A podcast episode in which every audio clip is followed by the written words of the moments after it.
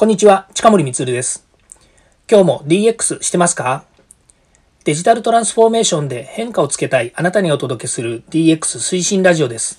毎日配信していますので、よかったらフォローをお願いします。さて今日はですね、DX の番外編として、富山県 IoT 推進コンソーシアムというところでですね、経営者向けに IoT、AI 等の活用、それからデジタル人材育成について今日は講演をしました。え1時間とですね、質疑応答を実際には行ったんですけれども、非常に、え有意義な時間を、え提供できたのかなというふうに思っています。ま私の他にもですね、え現地ですね、ま富山県の、えーと、現地というかですね、ま経営者、それから製造業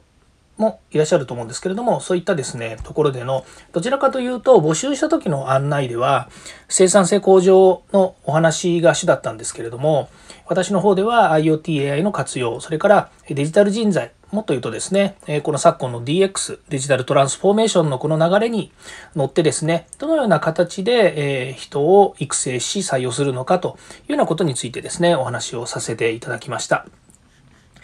1時間って結構ね、え長いようで短いんですよね。もう本当にスライドもですね、本当にたくさん用意いつものようにしちゃいましてですね。で、え、これがね、オンラインっていうのはまた、今回オンラインだったんですけども、私はオンライン。で、現地の人たちは、あの、現地の場所に行って聞いてたという形ですね。で、私が60分講演した後に、え、富山県 IoT 推進コンソーシアム及び県の IoT 等導入支援ということで、えー、そうですね、県の方からお話があって、それからもう一つ3部としてはですね、現地の IoT 等の推進コーディネーターの方からの、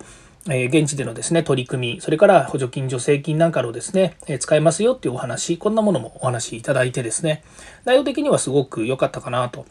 で、IoT、AI もですね、もうここ2、3年ぐらいですと、企業のですね、導入推進というのは、ま検討してらっしゃる企業さんも結構多くてですね、えそういう意味では、ちょっとこう腰が引けてるとかですね、まだまだこれからやらなきゃいけないっていう人たちに、まどれだけ届くのかっていうところが重要なテーマなのかな、テーマというか重要な課題なのかなというふうに思いました。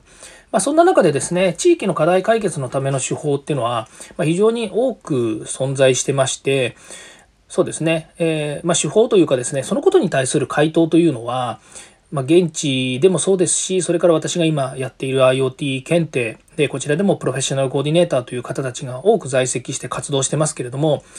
あの、本当に IoT、AI をですね、まず導入したい。どんなところから始めたらいいんですか？何をしたらいいんですかと。そして経営的に役立つためにはどういうことを目的にやったらいいんですか？みたいな話っていうのはどちらかというとそういったプロの人たちにですねまず聞いちゃうっていうのが一番いいんですよね。で、えー地域でですね、その、例えば富山県であれば富山県の、え、IoT、AI 導入推進に関してですね、知見を持ってる方たちっていうのもいっぱいいらっしゃいますし、え、まあ、そういった人たちにですね、聞いていただくのが一番手っ取り早いなというふうに思うんですね。で、今日実は質疑のとこでお話があったんですけれども、そのベンダーや SIR さんから、え、システムとかですね、それから製品を買うときに、まあ、基本的には、ベンダーさんもですね、社会のためにこう作ってたりもするんですけども、どっちかとやっぱり作った製品を買ってほしいというところがあって、それがですね、自社の IoT や AI、DX にまあ見合うのか、合うのかっていうところがあると思うんですよね。で、それがどういう基準でそれを判断したらいいんですかっていうですね、QA があったんですね。ま、これは答えは一つで、要は売り、売り手の製品ですね。まあ、それをですね、しっかりとやっぱり見れるそれだけのスキルや知識、えー、そういったものをですね、身につけておくっていうことが重要です。で、経営者としての判断としては、まあ、お金を出してですね、あの会社の生産性向上なりですね、えー、新しい取り組みに使うということですから、それが見合うかどうかっていうことは当然判断するんですけども、第三者目線でですね、それが、えーえー、本当に使えるのかどうかということについては、あの、どなたか一緒にいていただくのがいいと思うんですね。まあ、その時にですね、プロを活用するっていうのが、まあ、いいんじゃないのかなというふうに私は思います。私だったらですね、ぜひそういう場に出かけていって、えー、まあ、見合う見合わないっていうのもいろんな視点がありますので、必ずしも01ではないと思います。なので、あの、相談いただければですね、ぜひ、えー、相談に乗る形でアドバイスなりですね、えー、まあ、踏み込んだところで言えばコンサルティングなりもえできるかなというふうに思うんですね。で、今日はですね、まあ、その中で、えー、まあ、課題解決としてはですね あの人材不足、それから教育不足っていうのことについてですね、やっぱりお話をしたかった部分なんですよね。っていうのは、今、日本の製造業、違う、ごめんなさい。日本の就業人口って、えっ、ー、と、6670万人ぐらいなんですよね。その中で、えー、技術者って言われる人たちが、これまた統計で見るとですね、230万、240万人ぐらいしかいないんですね。で、今、デジタル人材が足りないとかですね、それから IoT、AA がわかるプロプロがいないとかっていうふうにある、言うんですけども、これね、DX っていう視点から捉えたら、もっと少ないと思うんですね。僕的な肌感覚で言ったら多分、そうね、10万人はいないでしょうね。当たり前ですけど。10万人はいない。数万人いるかな？ぐらいだと思うんですよね。うん。それはね、あの、そうなんです。あの、いろんなとこコンサル行ったりとか、打ち合わせしたりとかしてて思います。っていうのはいないんです。つまり、就業人口6600万人の中でエンジニアと言われている人たちは230万人。これで 3. 何パーセント。ですから、100人の会社でほとんど1人もいないんですよね。あまあ、100人の会社だったら、えっと、3人か4人。で、10人の会社だったら1人もいないっていう状況の中で、プロが1人でもいるとか、そもう恵まれた会社ですよね。本当に。ですから、そういう意味では、やっぱり人を外から取ってくるとか、えこれまでいなかったんだけどっていうところで、まあ、誰か来てくれるといいよねっていうのでは、なかなか難しいんですよね。なので、まずは、外にいるプロの人たちを、と一緒にですね、考えるっていうことは当然重要だと思いますので、まあそういったことを、えー、まあ、手始めにですね、えっ、ー、と、やってみると。経営者だったら特にですね、やっぱり外の目とか、えー、知見というのは頼るべき。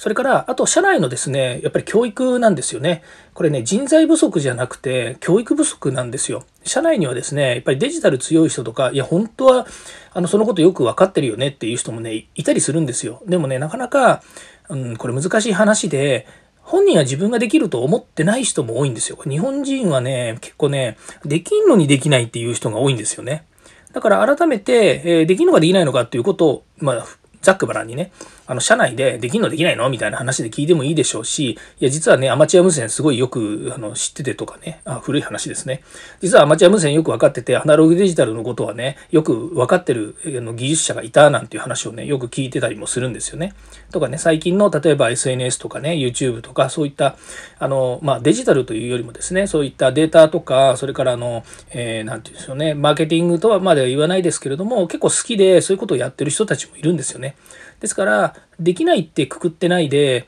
あの、耳を傾けて聞いてみるっていうのもありなのかなと思います。ちょっと話外れましたけども、あの、いずれにしてもですね、その人材不足、教育不足っていうふうなとこでいくと、教育不足なんです、圧倒的に。なので、政府としてもですね、教育予算を取ります。で、え、3年ぐらい前ですと、AI の人材をですね、年間100万人ぐらい育てますよって言って、え、ま、何千億ってね、予算を投下したりとかっていうこともありました。で、え昨今、最近の話ですけども、え、総務省の、まあ、ある、あ総務省じゃねえや、えっ、と、自民党のある方がですね、えっ、と、デジタル人材を育てるのに、まあ、あの、ね、えー、と人口の半分ぐらい教育をやるんだみたいなことを言ってる人もいましたから、まあ、そんな意味ではですね、教育っていうのは何らかの布石になるのかなということがあります。それからもう一個はですね、やっぱりオンライン学習ですね。これがこれからやっぱり結構活況になるのかなと。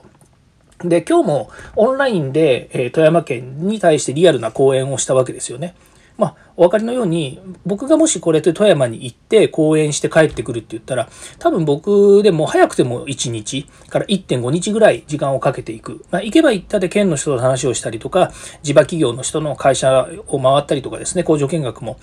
平素、平素っていうのはあのコロナじゃなければできたんですけれども、今だとなかなかその移動するっていうのもできないですよね。まあ、逆を言えば、この1時間の公演、前後含めても2時間のために私は移動もせず、この場からオンラインで皆さんに、えお届けすることができるっていうことであればですね、もうオンラインの便利にな利活用っていうのはあるんですよね。で、これがですね、課題解決の一助になる可能性もあります。っていうのは、コンサルもそうですし、それからアドバイザーもそうですけれども、現地に行かないでもできるんですよね。ということで、まあ、今日はですね、そんなことも含めてですね、いろいろお話をさせていただきました。はい。えー、次回もですね、DX に役立つ話題を提供していきます。よかったらいいねやフォロー、コメントをお願いいたします。そして過去回もぜひ聞いてください。近森光でした。Yes, DX。ではまた。